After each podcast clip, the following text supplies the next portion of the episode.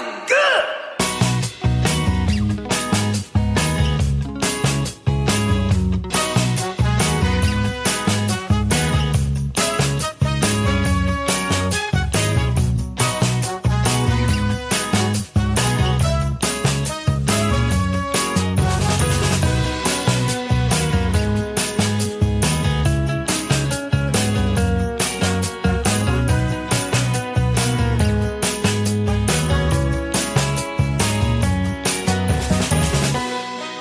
Bonjour à tous, bonjour à toutes et bienvenue sur RDL. Vous êtes bien sur le 103.5. C'est Yann qui euh, vous parle et j'ai l'immense plaisir de vous retrouver chaque semaine pendant 1h30 à 7h ci pour une toute nouvelle émission. Elle s'appelle Bulle de bonheur, bulle au pluriel car il y aura plusieurs bulles dans cette émission, mais il n'y aura qu'un seul bonheur, celui de vous retrouver. Et on va parler dans cette émission du bonheur dans son sens le plus large, sur le bien-être, sur la vie quotidienne à travers des thèmes et des chroniqueurs aussi. Chaque chroniqueur est spécialiste de son thème. On parlera pêle-mêle de zéro déchet, de phytothérapie, de l'informatique également, ce sera dans quelques instants.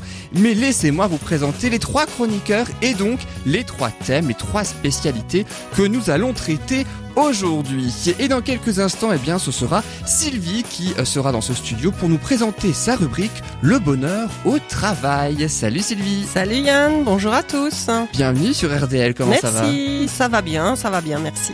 Alors de quoi vas-tu nous parler aujourd'hui Sylvie? Alors aujourd'hui, dans cette rubrique euh, Bonheur au travail, je vais vous parler d'optimisation du temps de travail. Comment gagner quelques précieuses minutes dans votre journée et euh, pour, pour réussir à faire tout ce que vous avez noté sur votre liste? Et ça peut nous concerner quel que soit le jour, l'heure et l'endroit aussi. Bien sûr, ça fonctionne. Enfin, les petites techniques et les petites méthodes dont je vais parler peuvent aussi très bien servir à la maison d'ailleurs. Et Eh oui, et on va le savoir dans quelques instants. Merci Sylvie, ce sera tout à l'heure. À tout de suite. Et puis après la première pause musicale, nous parlerons informatique grâce à Stéphane. Il nous présente sa rubrique Ibule. Salut Stéphane. Bonjour Yann, bonjour à tous. Bienvenue sur RDL. Alors dis-nous de quoi vas-tu nous parler aujourd'hui Stéphane Alors aujourd'hui je vais vous parler du phishing. Ce sera un moyen de préserver votre bulle de bonheur. Oh, c'est bien résumé ça. Et ce sera dans quelques instants. Merci Stéphane. Et puis après une autre pause musicale, on parlera cinéma avec notre cinéaste et cinéphile Loris pour la rubrique Bulle d'image. Salut Loris. Salut Yann, bonjour à tous. Alors comment ça va? Bienvenue sur RDL Loris. Merci bien, merci. Alors de quoi vas-tu nous parler aujourd'hui? On va parler des films les plus attendus en 2019 qui ont été annoncés, Et les plus connus évidemment. évidemment. Merci Loris. Et puis après, ce sera euh, au tour de l'invité dans la rubrique Le bonheur de recevoir. Nous aurons justement le bonheur de recevoir Sylvain Closer-Routier. Il est comédien, il est animateur de théâtre et aussi animateur de philosophie. Ce sera dans quelques instants. Mais en attendant, nous sommes bien sur RDL et c'est Bulle de bonheur dans la joie et la bonne humeur bien sûr. Et juste avant de débuter cette émission, très chers chroniqueurs et chroniqueuses, eh bien, euh, un petit mot hein, pour signaler évidemment que tout ce qu'on va dire hein, dans cette émission, eh bien, ce sont nos propos, ce sont nos avis, ce sont nos opinions, quel que soit d'ailleurs hein, le euh, sujet euh, que l'on aborde. Ça ne regarde que nous, ça n'engage que nous d'ailleurs, et c'est uniquement notre avis à nous. et la radio n'est en aucun cas responsable hein, de nos propos. On le précise, c'est bien nous et bien seul. Ceci étant dit, je propose tout de suite de commencer cette émission en beauté avec vous, très cher. Alors, bienvenue à tous les trois. Comment ça fait? Qu'est-ce que ça fait d'être présent ici sur ce studio Stéphane, Loris et Sylvie? Sylvie, c'est ta deuxième, hein. T'es déjà venue, Ouais, toi, ouais, une ouais, c'est pour ça que je vais laisser parler les garçons en premier, puisque c'est leur première aujourd'hui. Je vais les laisser donner leurs impressions. Toi, tu sais un peu ce que ça fait, mais euh, Loris et Stéphane. On peut pas encore donner les impressions, on n'a pas encore commencé. C'est pas faux. Cela dit, ça fait longtemps qu'on en parle. hein. Ça fait longtemps que c'était prévu pour toi, en tout cas, Loris, dans cette émission. Ouais. Euh, et pour toi, Stéphane, ça fait un petit, c'est un petit peu plus récent, on va dire, hein, cette participation. Tout à fait. Ben, je vais me lancer. On va voir ce que ça va donner. De temps en temps, il faut savoir se mettre en danger. On va voir ce que ça donne. Et puis n'hésitez pas évidemment à interagir hein, pour euh, à la chronique des autres. hein, évidemment, c'est le but euh, de cette émission. Et puis peut-être avant de démarrer la première euh, rubrique hein, avec Sylvie et sa, sa chronique le bonheur au travail, peut-être toutes les tous les trois ou tous les deux peut-être parce que Sylvie tu t'es déjà présenté dans la précédente émission. Oui. Euh, mais Loris peut-être présente-toi un petit peu pour les auditeurs qui t'écoutent pour la première fois. Donc je m'appelle Loris, je suis scénariste et réalisateur depuis 2018. J'ai déjà réalisé deux courts-métrages et je travaille actuellement sur mon troisième d'ailleurs, qui j'espère euh, sera produit. Les deux sont disponibles sur YouTube, hein, on Sur en YouTube, parlera tout ça. à l'heure. Ouais. Et toi Stéphane? Eh bien, moi, je suis salarié, donc euh, je suis informaticien de métier et je suis là pour vous aider dans votre vie quotidienne au niveau de l'informatique. Tu nous euh, donneras des petits trucs, des petites astuces? Voilà, on en va essayer. informatique parce Oui, que, ça- bon, quelquefois on a besoin de petits tuyaux, de petites euh, manips peut-être un peu plus rapides que ce qu'on sait faire habituellement. Oui, on pourra voir ça et surtout essayer de, comme je disais au début de l'émission, préserver votre euh, bulle de bonheur avec euh, des astuces de sécurité. Oui, Essentiellement, surtout, ouais. Mm, Ok. Et éviter de se faire avoir effectivement euh, pour certaines choses et ce sera dans quelques instants sur la rubrique Ibule. Mais je vous propose donc tout de suite de commencer avec la première chronique avec toi Sylvie justement puisque euh, tu nous avais il y a 15 jours euh, présenté une rubrique autour de l'aromathérapie. Maintenant ça va être une autre rubrique, un autre thème totalement différent, celui du bonheur au travail.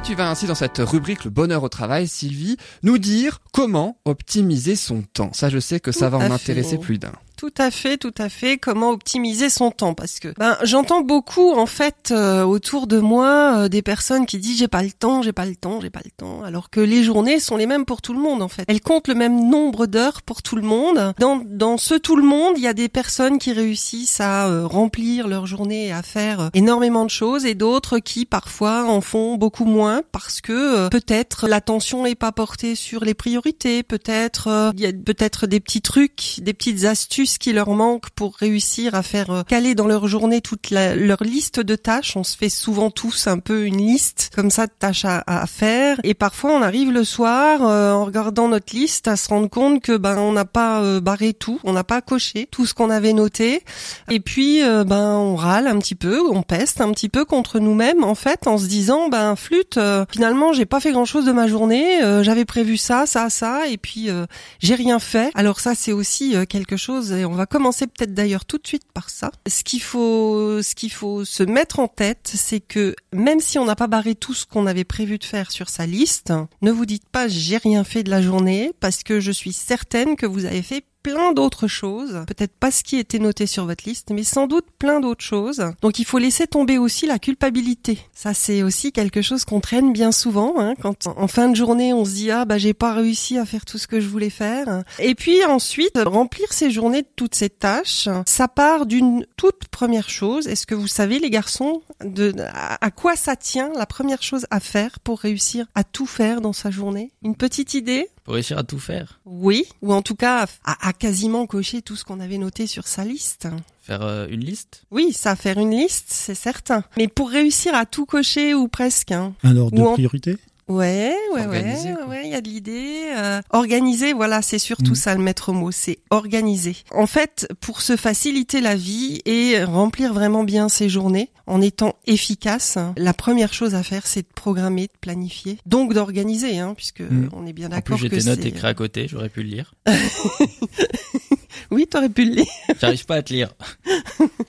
Mais en fait, effectivement, il faut programmer, euh, planifier et, et, et programmer, planifier sur un seul et unique point d'entrée. Le tort aussi qu'on a bien souvent, c'est euh, de gérer ses journées sur soit un agenda électronique, soit un agenda papier, soit deux agendas électroniques, celui du bureau, celui euh, de son téléphone portable, pour le, la partie privée, la partie professionnelle. Et ça, c'est un tort. La première petite astuce que je pourrais donner, c'est vraiment de euh, planifier les En tâches à effectuer en un seul et unique endroit. L'idéal, à mon sens, mais ça c'est mon point de vue euh, qui n'engage que moi et, et que vous n'êtes pas obligé de partager. Chacun trouvera sa meilleure méthode et sa meilleure façon de faire. Mais euh, moi, je trouve quand même que l'agenda papier reste une valeur sûre. Ça permet aussi de pouvoir y glisser les factures à payer, les choses à répondre dans les délais, euh, enfin des papiers aussi à l'intérieur. Voilà, moi je sais que je peux pas me passer de mon agenda papier, je le trimballe partout.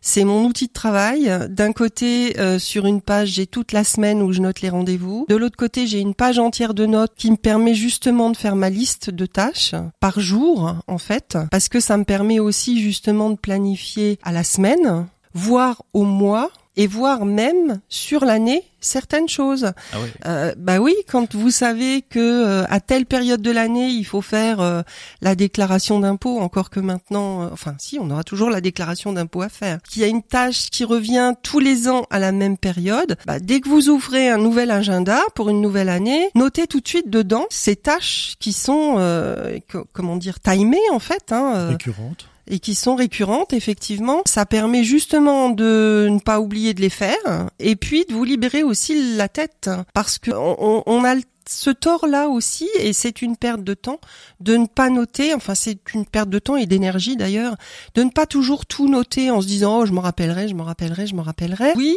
encore que euh, on peut oublier. Hein, euh, et, et puis ça prend de la place aussi, hein, c'est dans notre cerveau et, du coup euh, ça peut devenir préoccupant par moment. Enfin, je, je veux dire par là qu'on peut très bien tout le temps se dire ah mince tiens c'est vrai j'ai encore ça à faire, Euh, il faut que j'y pense, il faut que j'y pense, il faut que j'y pense. Bah non, ôtez-le, ça C'est- va C'est comme une ça. vous deuxième ne- mémoire, euh, l'agenda. Absolument, c'est une deuxième mémoire. Enfin oui, c'est une deuxième mémoire, c'est exactement ça. Et ça permet de libérer le cerveau justement. Après la deuxième astuce, vraiment pour être efficace, c'est de prioriser les tâches. Une fois que vous avez fait votre liste de tâches, priorisez les tâches à effectuer. Et tiens d'ailleurs une petite question quand vous avez fait votre liste de tâches, vous commencez par quoi? Première chose en général. Oui, mais la Sur première chose, c'est-à-dire sur la, ch- sur la liste. c'est-à-dire ce que tu aimes le plus faire ou ce que tu aimes le moins faire par exemple? En général, moi, je fais ce que j'aime le moins au premier. Non, je, je ne lis même C'est pas. vrai Oui, je cache. je ne lis pas.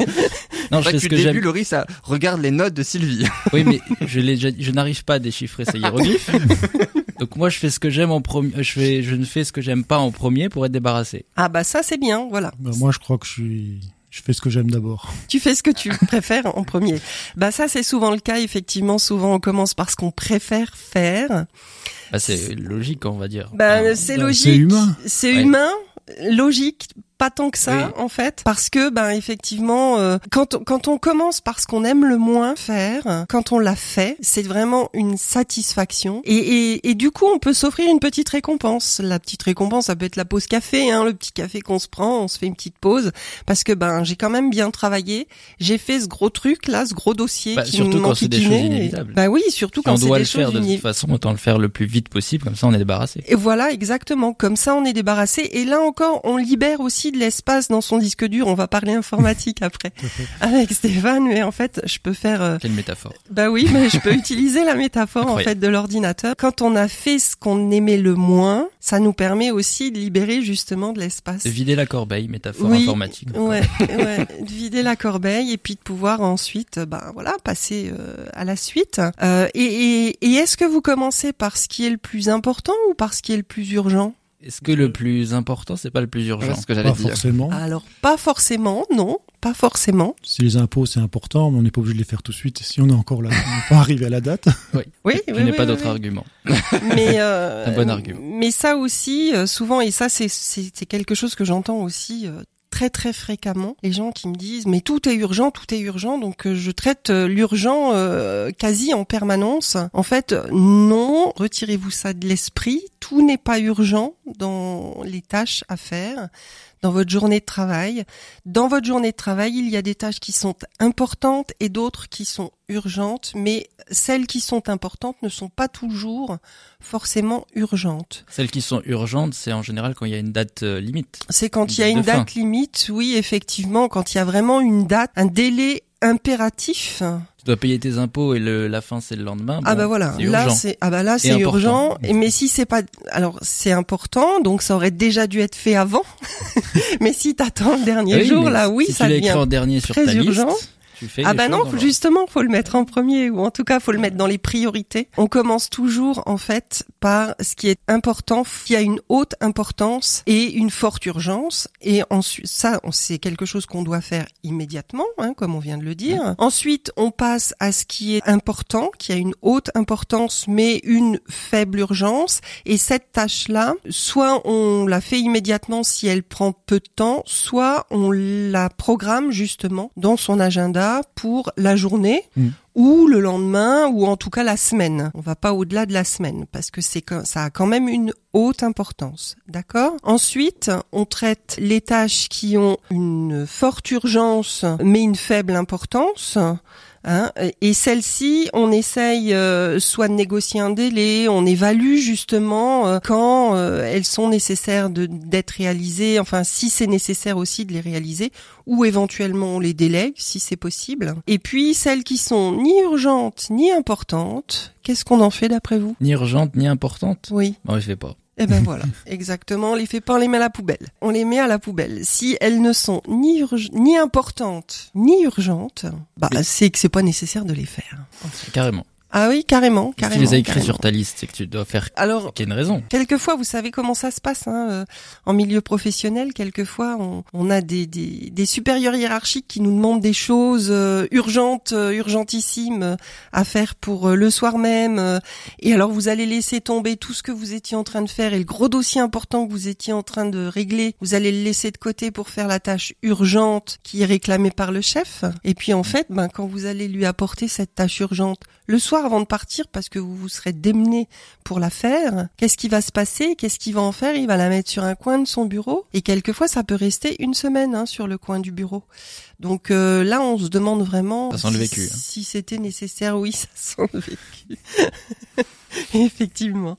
Mais pour, pour Loris et Stéphane, vous qui euh, Stéphane, tu as dit au début de l'émission que tu travailles en entreprise, c'est bien ça. Hein? Oui, tout à fait. et euh, toi, euh, Loris, t'es plutôt scénariste, réalisateur, donc indépendant. Euh, du Ouais. coup, euh, j'imagine que vous vous priorisez vos tâches différemment, du coup, parce que toi, Stéphane, je pense qu'on te les ordonne, alors que Loris, lui, il se les fait, il se les ordonne lui-même, en quelque sorte, non? Bah, pour ma part, euh, j'ai les deux. Il y en a certaines que je me note et d'autres qu'on m'ordonne, effectivement. Et le piège, quand on m'ordonne des tâches, c'est de se focaliser, comme disait Sylvie avant, dessus. Et donc là, pour euh, pallier à ça, la meilleure des choses que j'ai trouvées pour l'instant, c'est de relire mes tâches pour remettre les ordres de priorité. Exact. Eh ben, c'est très très bien. C'est très très bien. C'est ce qu'il faut faire.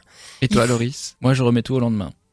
Parce que toi, tu peux, toi. Et tu, ré- et tu réussis comme ça à tout faire Absolument pas. Ok, on est bien d'accord. Non, c'est mon, en, en vrai, c'est mon gros défaut. Je suis un procrastinateur, comme on dit. Et j'essaye justement de, de mieux faire maintenant, mais avec mon métier, justement, quand j'ai une idée de- d'un sujet à écrire, en général, je vais avoir que ça en tête et je vais pas l'écrire tout de suite. Je vais attendre de mûrir l'idée. Et une fois que j'ai vraiment bien l'idée en tête, là, je vais commencer à écrire. Et donc, j'écris tout d'un coup, quasiment. Mais tu as fait deux courts métrages, donc tu n'as pas fait rien non plus. Mais bien sûr, non, je ne fais pas rien Et du ça, tout. non ça plus. m'amène à dire aussi qu'effectivement, une bonne méthode de travail, c'est d'être concentré sur ce qu'on fait, d'être vraiment focus et d'éviter les distractions. C'est un peu ce que tu viens de dire. Quand après tu t'y mets, ben ça vient Oui, tout seul Et et, tu, après, tu es capable de travailler pendant des heures sur euh, ce que tu as à faire sans euh, te laisser distraire par euh, par, par Ouais. le reste et par ce qu'il y a autour. et après, chacun fonctionne différemment aussi. Oui, chacun fonctionne différemment, Mm. mais c'est c'est quand même euh, voilà quelque chose de de- d'assez courant et, et vraiment pour être efficace, il faut aussi être concentré, concentré sur ce qu'on a à faire. Et puis je terminerai ouais. juste un petit peu, euh, je terminerai juste cette chronique en fait en vous donnant aussi une petite astuce pour gérer votre boîte mail parce que souvent aussi c'est un- c'est c'est quelque chose que j'entends tout le temps aussi euh, en milieu professionnel. une Les gens horreur. les gens me disent mais euh, mais moi ce qui me prend le plus de temps c'est de gérer mes mails parce que je reçois 150 mails par jour et puis euh, je sais plus comment faire euh, et puis ça me prend toute la journée et c'est vrai qu'il y a des fois des, des- à, à la fin de la journée où on a l'impression qu'on a fait que ça en fait. Mm. On a géré les, les, les mails toute la journée. Surtout bien, au retour en de vacances. Bah, au retour de vacances, c'est un petit peu différent parce qu'ils se sont accumulés et là, il faut les traiter euh, assez rapidement, j'ai envie de dire. Mais même quand vous êtes Oui, même dans une journée classique, on en reçoit toute la journée. et le petit, la petite astuce et le truc pour ne pas se laisser envahir par tous ces mails tombent dans votre boîte mail, c'est de, d'une part, retirer la notification de l'arrivée d'un nouveau message, parce que forcément, si vous voyez la petite enveloppe là qui euh, s'inscrit là en bas sur la barre Eh ben, on est tenté d'aller voir, d'ouvrir, de regarder, de lire tout, de commencer à faire, de, enfin bref, on n'est plus du tout concentré pour le coup, comme je disais avant, sur ce qu'on est en train de faire. Donc, retirer la notification et ensuite, la deuxième chose, c'est vraiment de consulter votre boîte mail deux fois par jour et uniquement deux fois par jour. Et pas de laisser votre boîte mail ouverte toute la journée parce que bah si elle est ouverte, on va forcément aussi être tenté d'aller voir. Donc votre boîte mail, vous la consultez deux fois par jour, soit alors à intervalles réguliers, donc soit en arrivant le matin et en début d'après-midi pour laisser un espace de 4-5 heures, hein, euh, soit en fin de matinée et en fin d'après-midi. Et vous verrez que c'est largement suffisant. C'est largement suffisant. D'autant que, comme on a dit juste avant que les urgences n'étaient pas la priorité, eh bien, ce sera vraiment largement suffisant de la consulter que deux fois dans la journée. Donc, en fait, on se donne 10 euh, à 15 minutes, deux fois par jour, pour consulter les mails. Absolument. Et de faire très vite le tri par une autre petite méthode. La première chose, on classe. La deuxième chose, on garde les mails pour lesquels nécessite une action et les mails sans intérêt, exactement les mails sans intérêt, les mails informatifs, on les met à la poubelle là encore. La corbeille est très utile. Aussi bien en informatique que dans la vraie vie. Merci beaucoup Sylvie. On, euh, tu pourras d'ailleurs résumer sur notre page Facebook un hein, bulle de bonheur euh, donc ces différentes euh, tâches. Hein, c'est comment optimiser son temps avec les, les, principaux points. Ça pourrait être très utile, je pense, pour nos auditeurs et qui sait peut-être même à nous d'ailleurs aussi. Je suis sûr que ça le sera également. Merci beaucoup Sylvie. Dans quelques instants, c'est la rubrique de Stéphane pour sa chronique Ibule. Il nous parlera du phishing et comment l'éviter. Et puis Loris, notre cinéaste et cinéphile, dans sa rubrique Bulle d'image, nous donnera un petit résumé des films les plus attendus en 2019. Et puis juste après, ce sera notre invité dans la rubrique Le bonheur de recevoir, Sylvain Closer-Routier, comédien, animateur de théâtre et de philosophie. C'est juste après ça, on écoute Louane et Julien Doré et on revient juste après ça sur RDL, bien Il est midi sur novembre et le soleil peut attendre que j'ouvre un peu les yeux sur toi. Je me fous de ce que tu penses. Moi je parle à l'évidence. Nous ne passerons pas l'hiver cette fois. Il est midi sur novembre. Je t'ai perdu dans la chambre. Labyrinthe en désert. Crois-moi, j'ai déposé des cendres dans le cendrier des anges. J'irai revoir la mer sans toi. We'll be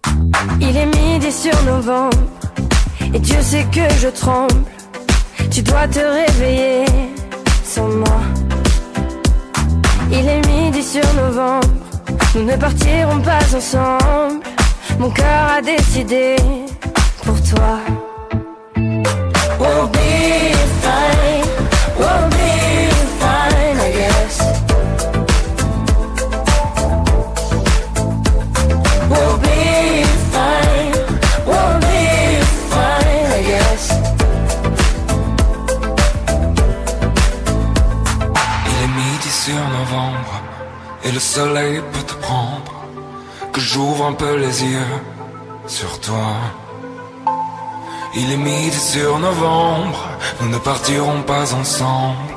Ton cœur a décidé pour moi.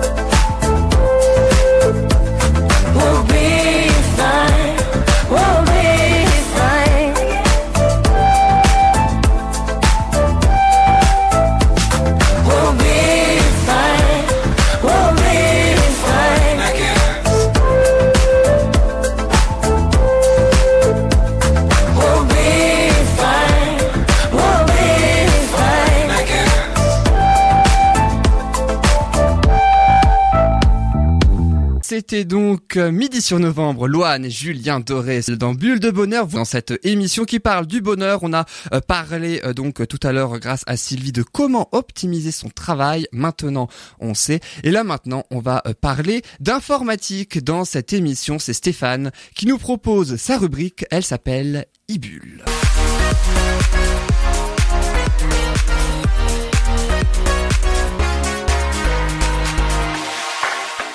Et dans cette rubrique, Stéphane, tu vas ainsi nous parler du phishing. Mais qu'est-ce que c'est alors le phishing? Eh bien, c'est bien la question. Qu'est-ce que c'est que le phishing? Est-ce que vous, vous le savez ce que c'est? Non, je ne sais pas du tout ce que c'est. Et Non ça m'évoque rien du tout en plus. Je- Rien du tout. Non, Ok. franchement. Donc- Ah, euh, Est-ce que c'est ce qu'on appelle l'hameçonnage? Voilà, exactement. L'hameçonnage, Ah, voilà. c'est le terme français du D'accord, phishing. ok.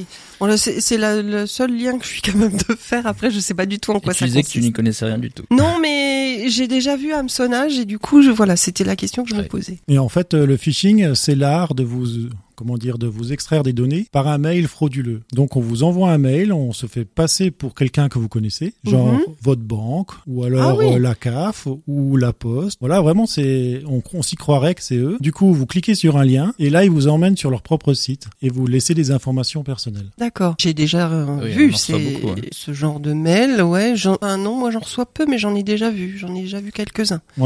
Donc, euh, si vous voulez absolument vous en préserver, la première question à se poser, c'est d'où vient le mail? Le mail ne vient pas forcément de votre banque. Donc, si on me demande des infos, qu'est-ce que je fais? Eh ben, je vais sur le site de la banque. Au moins, je ne serai pas redirigé vers leur, euh, leur site Ah euh, oui. pour retirer des infos. Donc, quoi qu'il en soit, toujours aller sur le site qu'on connaît. Donc, on ouvre son site de la banque ou de- le- du tiers de confiance par la- le lien qu'on connaît. De toute façon, euh, les, les banques ne demandent jamais par mail un numéro de compte bancaire ou un numéro de carte. Enfin, Non, jamais. Ouais. Jamais. De toute façon, la seule chose qu'ils peuvent vous demander, et c'est déjà arrivé peut-être, et encore c'est pas par mail, mais ils vous le notifient que vous avez une, euh, un mail dans leur espace. de- ah oui, dans les documents l'espace, via euh, Internet. là. documents, Voilà. oui, Oui, oui. oui. Exactement. Après, quand on reçoit un mail de la banque ou de l'assurance qui est bourré de fautes, ça doit mettre la puce à l'oreille aussi. Oui, mais là il faut faire attention parce qu'il y en a de moins en moins des fautes.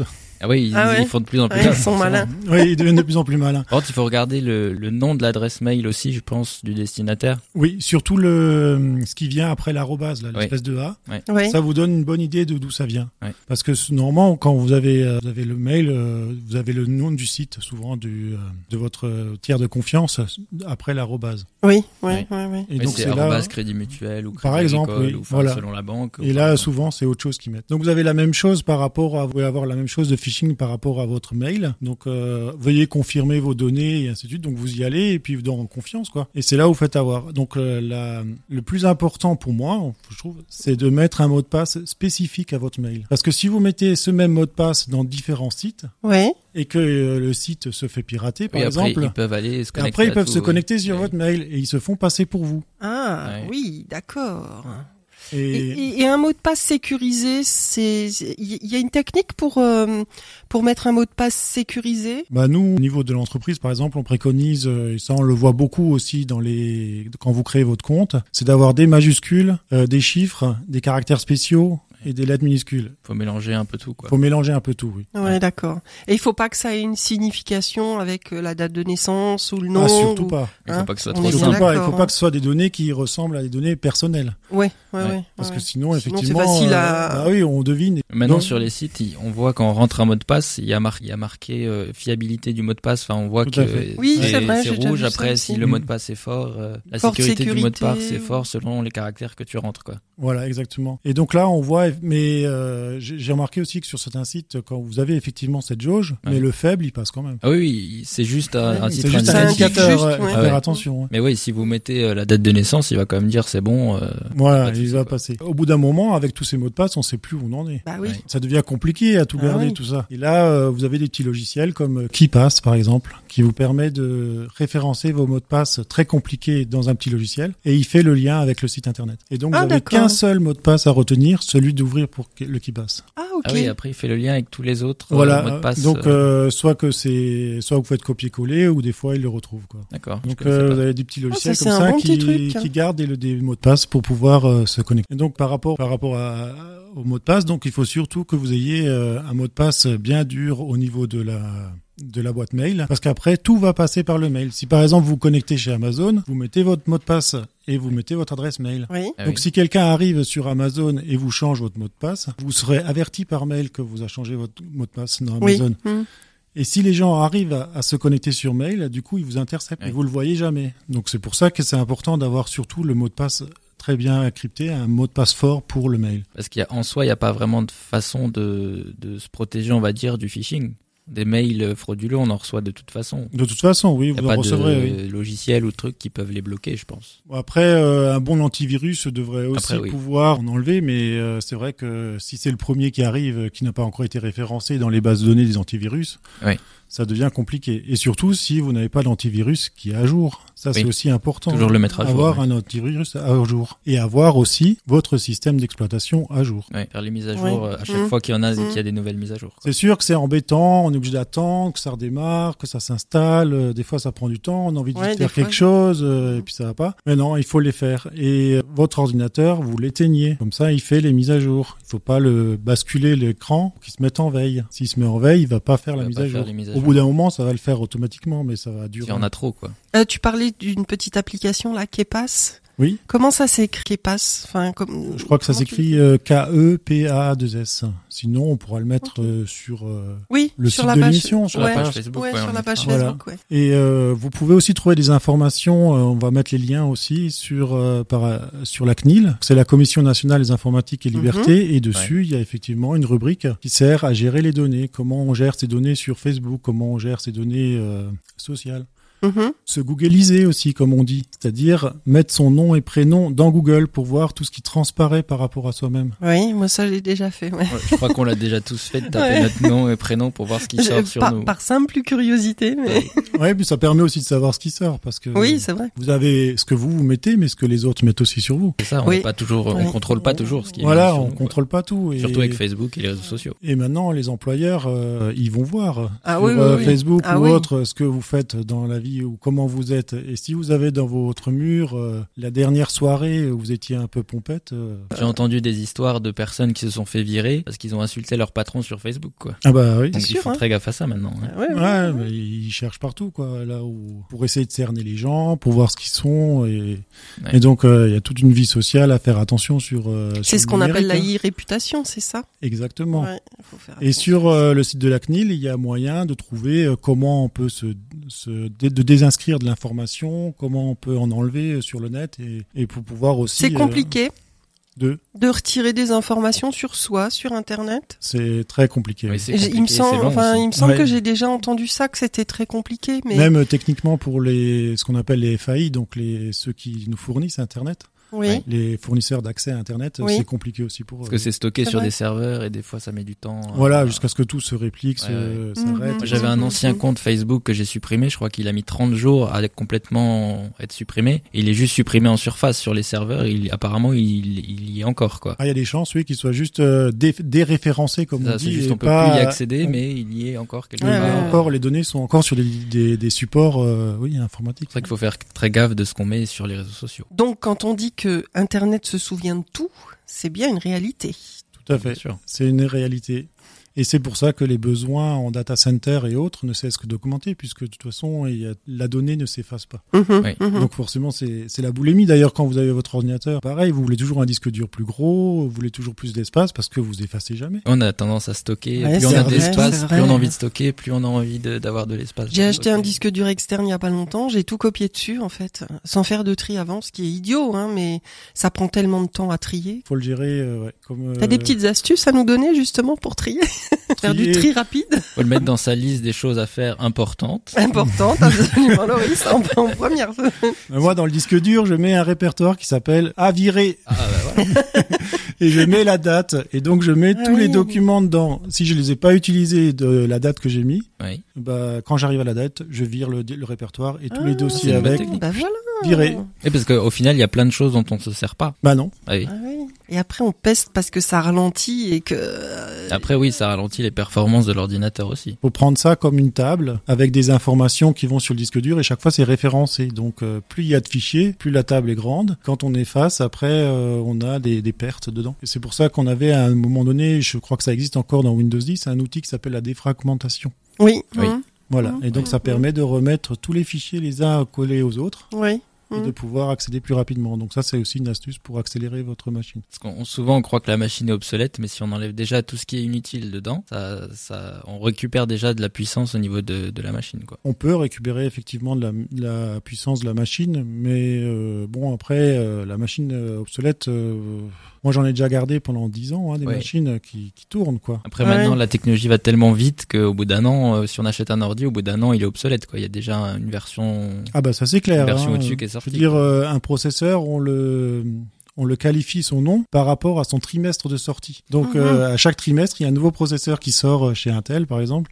Ouais. Et euh, donc euh, forcément, si vous n'avez pas le dernier, ben, il est obsolète quoi. Enfin, il est obsolète. Il- par il rapport fonctionne encore, mais- il fonctionne très bien, oui. Bien sûr. Ouais, mais il y a- pas de souci quoi. Mais euh, c'est vrai que ça va vite. Hein. Et alors du coup, le phishing, euh, ça, ça peut provoquer quoi en fait? Enfin, euh, on peut se faire piquer euh, quel type de données en fait si on a été hameçonné? Si vous avez été hameçonné, en fait, euh, vous allez, il va récupérer les données que vous allez mettre dans votre euh, sur le site, comme si vous étiez, par exemple, vous êtes, à- on vous absonne par rapport à la CAF. Oui. Vous recevez un mail de la CAF. Oh, Mhm. bah, tiens, il me demande mon numéro de sécu, de tout remettre, euh, d'aplomb le dossier. Bah, toutes les données que je vais mettre, elles vont servir à- au, site, qui vont donc être inscrites sur ce site, et les personnes qui vous ont envoyé le mail vont pouvoir les récupérer. Et après, ils peuvent les utiliser euh, pour tout et n'importe quoi? Enfin, je sais pas. euh. Il peut y avoir, comment dire, on appelle ça de la, subs- euh, pas la substitution, mais euh, Ah, euh, quand on nous prend notre identité, c'est Voilà, ça que c'est ça, oui. Ouais. On pourrait éventuellement aller jusque-là. Oui, peut alors ça c'est compliqué aussi. hein. On peut aller euh, jusqu'à rentrer, par exemple, si vous allez sur Amazon, il y en a qui enregistrent leur carte de crédit sur euh, leur compte Amazon. Oui, Donc on peut Ouais. faire des achats frauduleux. oui. On peut, quoique maintenant, je crois qu'ils demandent, si on change l'adresse de livraison, ils demandent à reconfirmer la carte.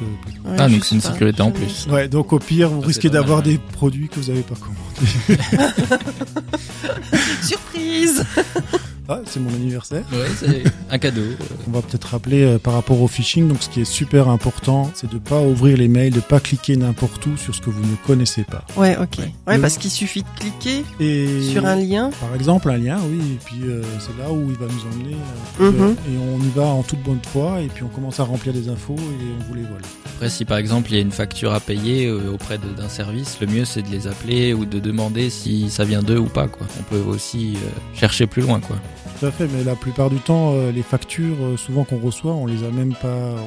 Ça n'a rien à voir avec ce mail. Oui, bah oui, Mhm, mhm. hein. Je veux dire, euh, pareil, on n'ouvre pas les pièces jointes des mails qu'on connaît pas. jamais. ouais. Oui, non, ça, de toute façon, oui. Et jamais. surtout pas quand on reçoit les salaires des voisins, parce que ça c'est la meilleure chose. Ah ouais Ouais, ouais, ça c'est un coup. euh, je veux dire, euh, vous laissez une training clé USB dans, un, dans une entreprise Mhm. et vous mettez dessus les salaires de la boîte, je suis sûr que tout le monde l'ouvre. Ouais. Ah ouais, d'accord. La curiosité. La curiosité, on se fait. euh, Et il suffit qu'il y ait un virus ou quelque chose de, de malsain. La première sécurité finalement c'est le bon sens. quoi. C'est le bon Ouais, sens, ça. exactement. Le bon sens, c'est de ne pas ouvrir euh, ce qu'on ne connaît pas. Quoi. Et ouais, Voilà. si on a le moindre doute, vaut mieux pas ouvrir. ouais. Et moi, j'ai juste une dernière question, Stéphane. Est-ce qu'il y a moyen de dénoncer aussi ces manœuvres-là, en fait Si on, on reçoit dans sa boîte mail, justement, un mail qui, euh, enfin, qui, nous semble vraiment, justement, être du phishing, est-ce que euh, on, a... on- a moyen, possibilité ou une action à faire pour euh, dénoncer? Oui, bah, tout à fait, oui, ça serait une bonne chose. Après, euh, je pense qu'on peut aller voir sur le site de la CNIL, il doit forcément y avoir le moyen d'y dénoncer. Ouais. Il existe effectivement aussi de ce qu'on appelle des blacklists, des listes noires. Mais ça, ça fonctionne aussi pour les numéros de téléphone euh, sur les téléphones qui nous appellent et qui sont des faux numéros. Il y a toute une liste sur internet où on tape le numéro, il y a toute Ah, une liste et on voit que c'est Oui, on qui peut fait faire. partie des numéros. euh, je pense que ça existe aussi pour les mails, je pense. Mais le, ouais, bon, c'est pas toujours très efficace parce non, que parce que ça, va vite à temps. changer. Les mails changent Oui. tout le temps, évidemment. Mais Eh oui, ils sont malins malheureusement. Et donc c'était la rubrique Ibule de Stéphane. Merci beaucoup Stéphane. Alors pour cette première rubrique, comment comment tu l'as trouvée Euh, ça a été euh, un peu stressé quand même pour euh, vous en parler. C'est la première fois que je viens à l'antenne, mais je suis content. C'était super intéressant, en tout cas. Ouais, et j'espère d'ailleurs que ce ne sera pas une dernière pour euh, pour toi et pour nous. D'ailleurs, Stéphane, au sein de cette émission, on retrouvera évidemment Stéphane dans quelques semaines pour euh, nous parler toujours de l'informatique, un autre sujet cette fois, un autre euh, domaine avec grand plaisir, je l'espère en tout cas. Merci beaucoup Stéphane. Merci, Stéphane. Et puis juste après cette pause musicale que nous allons faire dans quelques instants, eh bien ce sera au tour de Loris, notre cinéaste et cinéphile. Dans sa rubrique Bulle d'image, il nous proposera les films attendus cette année. Et puis dans la rubrique le bonheur de recevoir, nous aurons justement le bonheur de recevoir notre invité, Sylvain Closer-Routier. Il est comédien, il est animateur de théâtre et il est aussi animateur de philosophie. Il nous dira ce que c'est. Ce sera juste après ça. On se retrouve dans quelques minutes dans Bulle de bonheur. À tout de suite.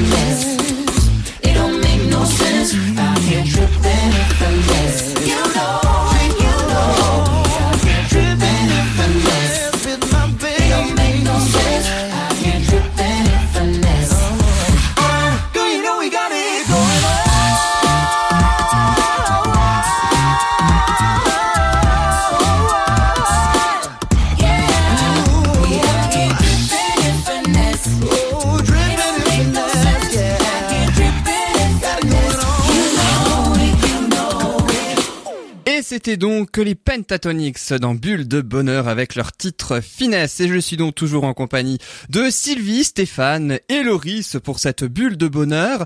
Euh, je crois d'ailleurs, Loris, puisque c'est toi qui as choisi cette, euh, cette Ouais. musique, cette, cette chanson est de Bruno Mars, non, à la base hein? Exactement, j'adore cette chanson. J'adore la version originale et j'adore la version des Pentatonics aussi. Pour ça que j'ai choisi celle-là parce qu'elle est entièrement a cappella. J'adore ce qu'ils font. Ouais, toutes, les, toutes leurs chansons sont a cappella en fait. Ouais, hein, toutes leurs ça. chansons, ouais. Il faut absolument que j'écoute parce que j'adore ça aussi. Allez moi. écouter leur dernier album écouté. surtout. Moi, je l'écoute en boucle. J'adore toutes les chansons, vraiment. Ouais, et puis ils sont suivis par des millions et des millions de personnes. Ah oui, oui. sur sur YouTube. C'est l'un des groupes les plus connus Très, en tout connu, cas ouais.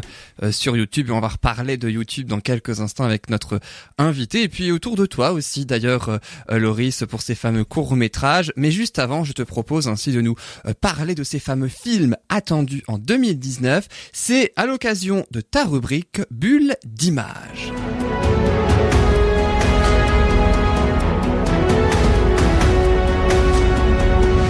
Mais alors, quels sont ces fameux films attendus cette année en 2019, Loris? Alors comme chaque année, il y en a vraiment beaucoup, hein, en tout cas qui ont déjà été annoncés. La plupart des films qui vont sortir cette année n'ont pas encore été annoncés, mais dans ceux que j'ai notés, Euh, évidemment, c'est une sélection. Il y en a plein d'autres que j'aurais pu parler. J'ai un peu sélectionné. Euh, le premier film, il est déjà sorti puisque c'est un film du tout début d'année, du 23 janvier. Il est sorti. Euh, c'est le grand retour de Clint Eastwood au cinéma, devant et derrière la caméra.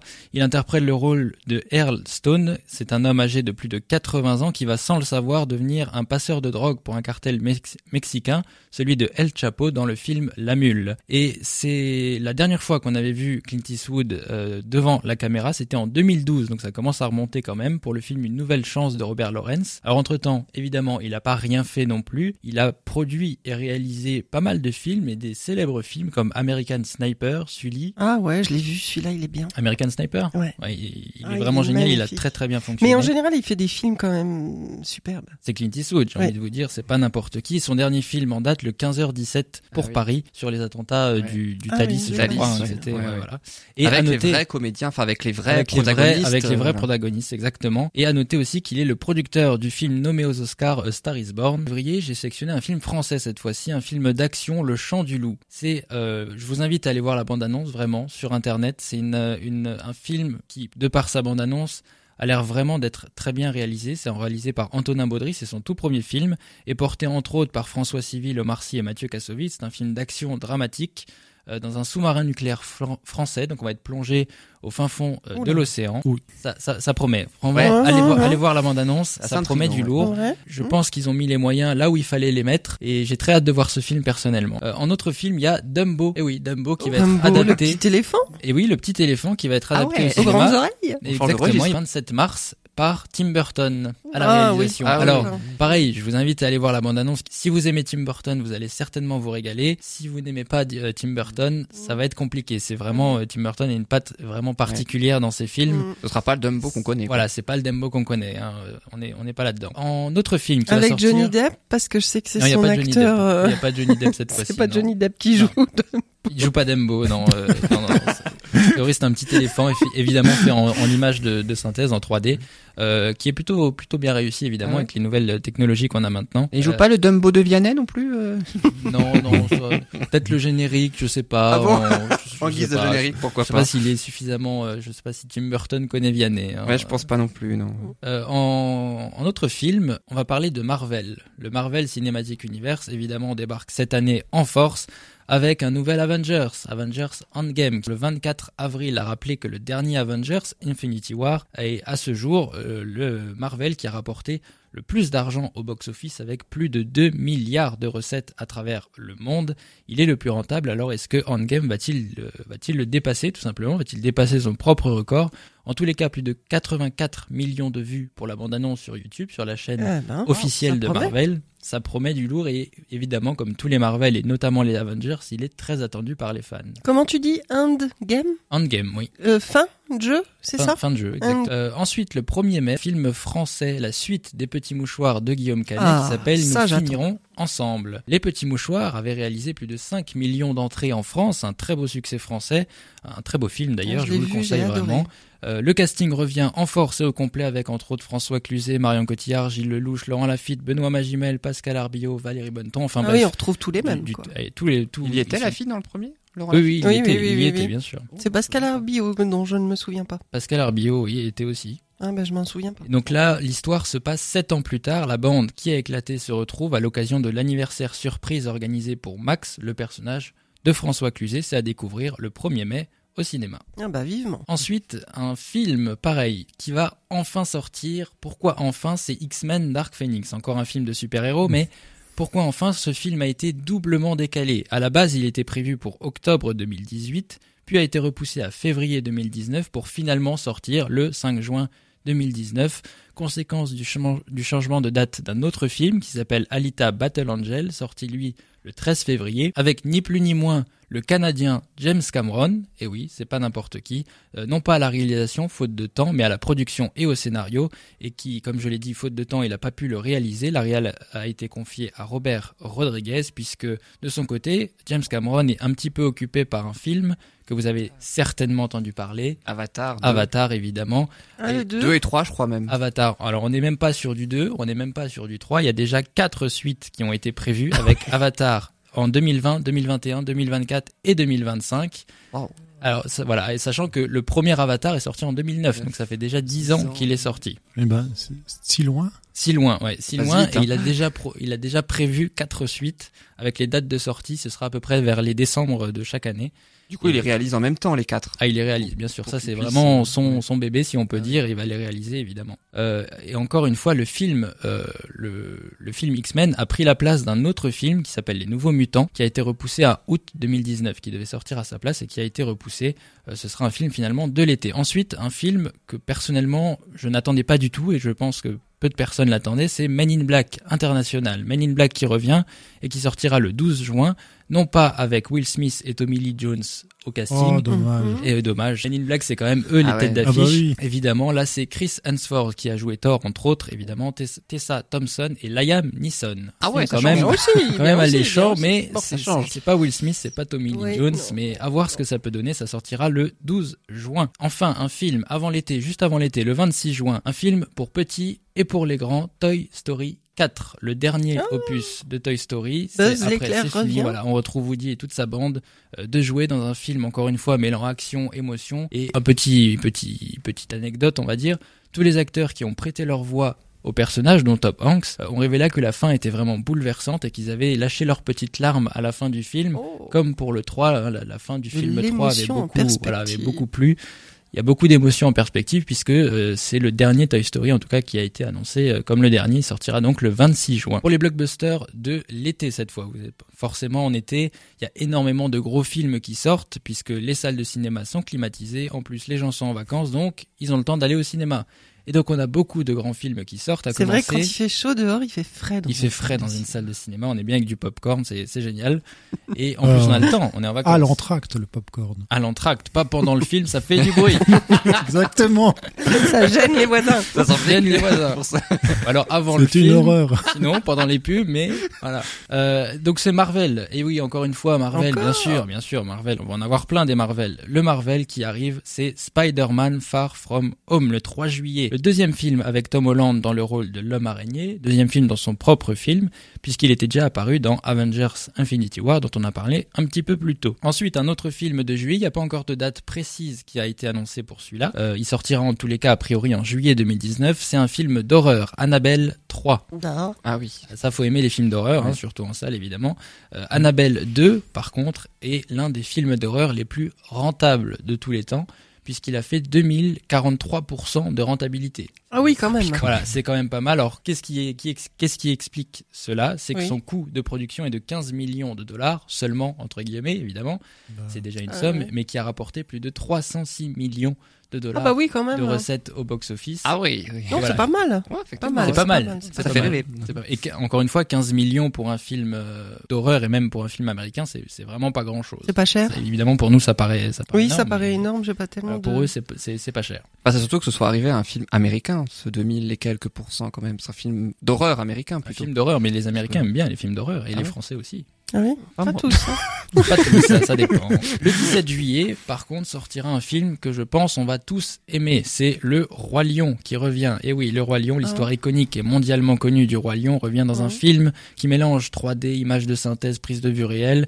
Par contre, le film va durer deux heures, là où l'original dure 1h30, donc visiblement il y aura quelques nouveautés apportées euh, au scénario, mais en tous les cas je pense que ce film va conquérir encore une fois les petits et les grands qui vont découvrir Le Roi Lion au cinéma. Pareil, les bandes annonces sont déjà disponibles, je vous invite à la regarder, visuellement c'est très très beau. Euh, moi, je suis allé le voir le premier et en fait, on était cinq adultes pour accompagner un enfant.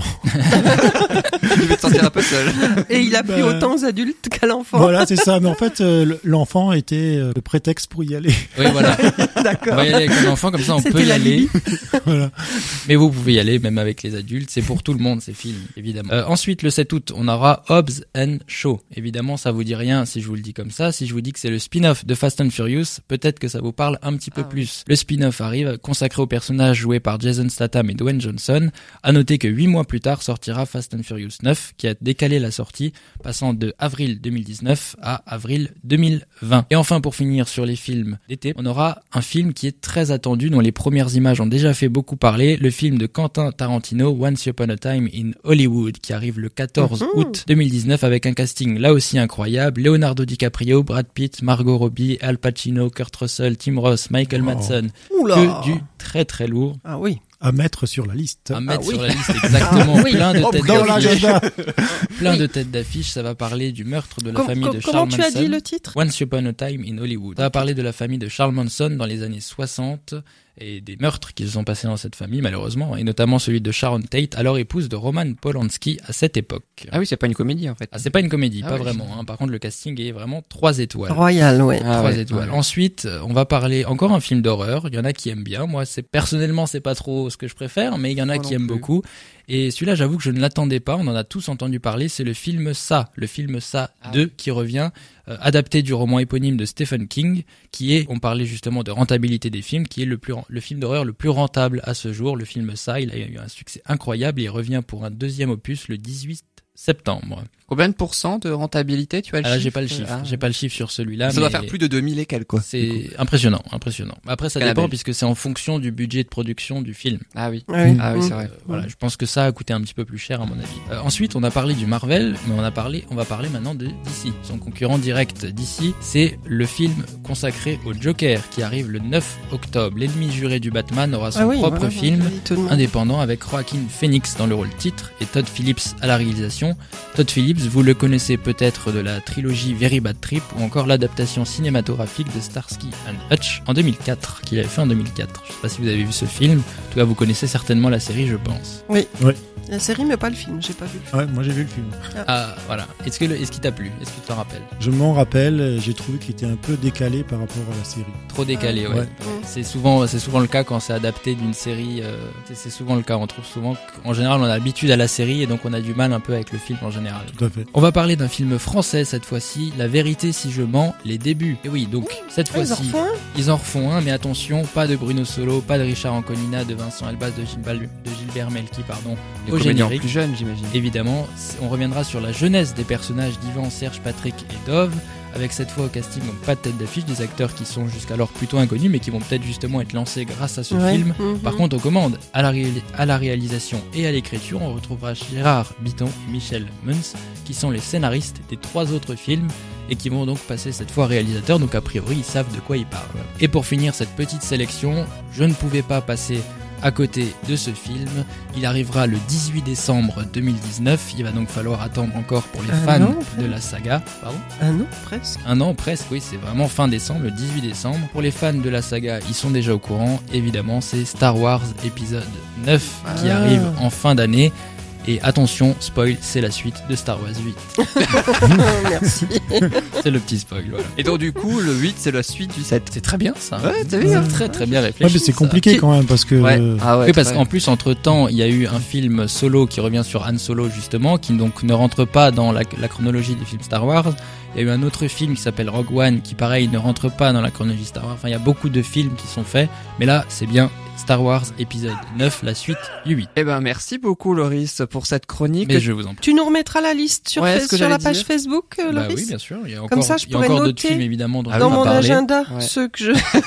en priorité, en urgence. priorité. Moi, ma petite oui. sélection, ma petite, sé- je vais vous donner rapidement ma Ouais, petite sélection. Le Chant du Loup, donc je vous ai parlé, le film français Ouais. euh, avec euh, Ouais. avec François Civil, Omar Sy et Mathieu Kassovitz, qui a l'air vraiment excellent.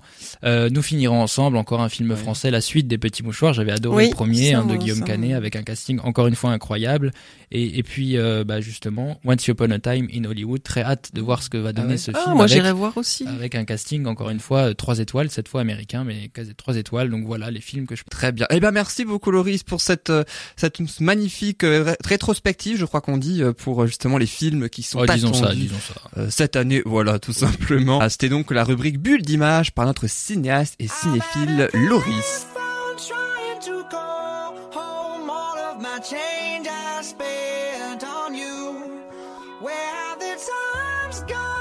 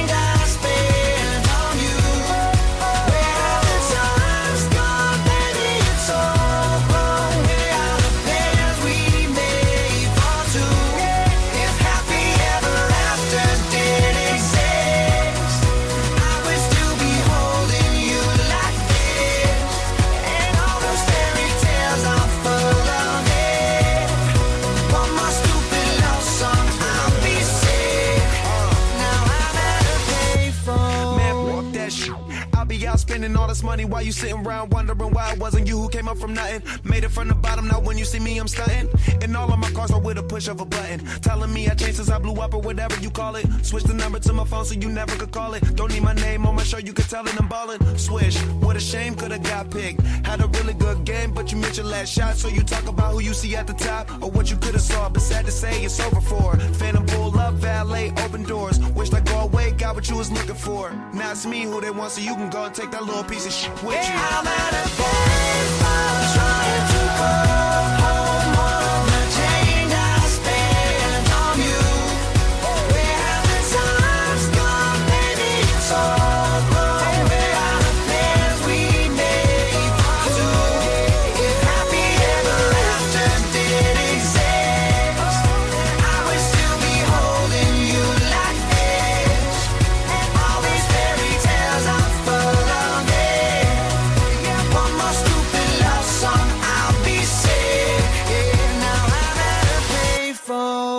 maintenant, je vous propose donc de passer à notre invité dans la rubrique Le bonheur de recevoir. Nous avons justement le bonheur de recevoir Sylvain Closer-Routier. Il est comédien, il est animateur de théâtre et il est aussi animateur de philosophie.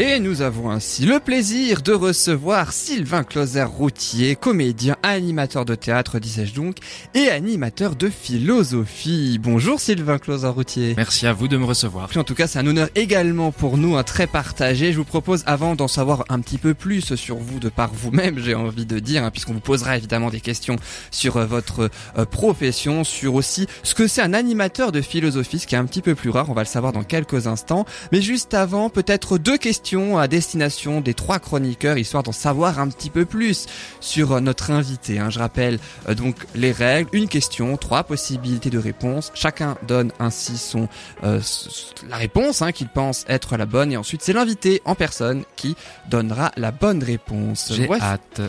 Alors, J'ai pas révisé. hein. Sachant que lui a déjà vu les questions, hein, donc il sait déjà. Donc ce il, que donc il a triché, clairement. non, pas du tout. Non, non, je te rassure. Tout de suite, tout de suite. Euh, voilà. Merci.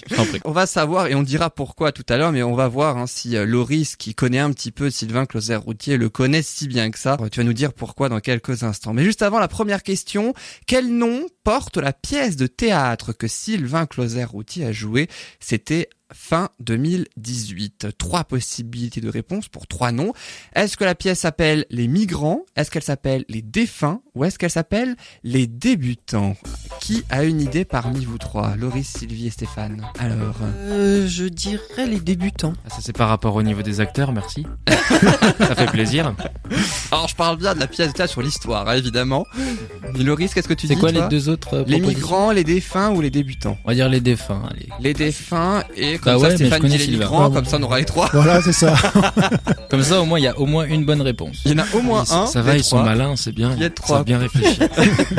Et bah c'est Sylvain Closer-Routier lui-même qui va nous donner la réponse alors. Alors, en fait, il faut savoir que la pièce qui, que j'ai jouée en fin 2018 s'appelait Les Migrants. Bravo, Et- Stéphane. Bravo Stéphane, félicitations. Et en fait, il s'agit d'un projet qui a été fait par une troupe de théâtre amateur de Münster, dans le Haut-Rhin, qui s'appelle la troupe de l'escabeau, et qui raconte en fait l'histoire d'un groupe de bourgeois qui se retrouve pendant la guerre de 1900, de 39-45, euh, projeté dans le centre de la France, en Beauce pour être plus précis. Et ça interroge à la fois la question bah, des migrants euh, actuels, car on se retrouve avec des migrants historiques, les, des Français de Paris qui se retrouvent euh, dans la France des campagnes et qui étaient, qui étaient à l'époque ben, des migrants pour ces paysans. Là où à notre époque, les migrants viennent de l'autre côté de la mer et d'endroits encore plus loin. Donc voilà, ça confronte un peu à cette problématique-là. Entre l'époque et l'actuel. Exactement. Malheureusement, d'actualité. Et Eh oui. mal- triste, euh, tristement et malheureusement, oui, euh, la guerre est toujours là, d'une autre manière, euh, à une autre distance. Et c'est ça ce qui est génial avec le théâtre, c'est que tu peux euh, faire euh, revivre euh, l'actualité euh, par des événements qui sont passés. Et euh, oui, c'est vrai que ça fait un petit peu le, la transition entre le passé et le présent. Et, puis la deuxième question donc pour Sylvain Closer-Routier. Au Où- moins que je marque un point, là. Ah oui, oui, on va, tu vas dire Sinon, pourquoi après, mais où ont lieu certaines représentations de la pièce de théâtre Le Voyageur du Temps, euh, où Sylvain Closer-Routier tient un rôle? Est-ce que ça a lieu dans des prisons? Est-ce que ça a lieu dans des églises? Ou est-ce que ça a lieu dans des zéniths Alors tous les trois, qui a une première idée, Sylvie peut-être? Non, euh, redis le titre de la pièce, s'il te plaît. Le Voyageur du Temps. Sylvain Closer-Routier y tient un rôle, et certaines représentations ont lieu dans un endroit assez particulier. En gros, pas un théâtre, quoi. Est-ce que c'est dans des prisons, dans des églises ou dans des zéniths? Euh, ben, dans des prisons, peut-être. Loris? Bah, Zénith, ça paraîtrait trop simple, je pense. Trop classique, entre guillemets. Donc c'est prison ou Prison ou église Sachant que le plus classique, c'est théoriquement dans une pièce de théâtre, dans, une, dans un théâtre. Oui, oui, bien sûr, mais le, le titre, c'est quoi? Le voyageur. J'essaie d'y aller du temps. au... Le voyageur Le du voyageur du temps. T'as dit, dit euh, prison, je vais dire l'église. Et Stéphane, Moi, qu'est-ce je qu'il dirais l'église aussi. L'église Ah, aussi. Et le- l'invité. Eh devrait bien, c'est donc Loris et. Stéphane qui marquent un point, car euh, le voyageur du temps est hum, représenté dans les églises. Et je vais tout de suite vous expliquer pourquoi. En fait, le voyageur du temps nous présente un réformateur protestant euh, au XVIe siècle qui, après avoir terminé son œuvre, euh, se demande ce qu'elle ce qu'elle deviendra dans le dans un futur plus ou moins proche, puisqu'il est de 500 ans. Et il se retrouve téléporté dans le futur, dans, à notre époque en fait, pour se rendre compte de l'état actuel du monde, de l'état actuel des hommes, de leur rapport à la religion et à Dieu. Alors il y a pas, pas mal de choses à dire sur cette pièce et euh, sur la compagnie euh, à laquelle j'appartiens et qui, qui permet à cette pièce de vivre, mais je vais essayer d'être euh, très très très concis.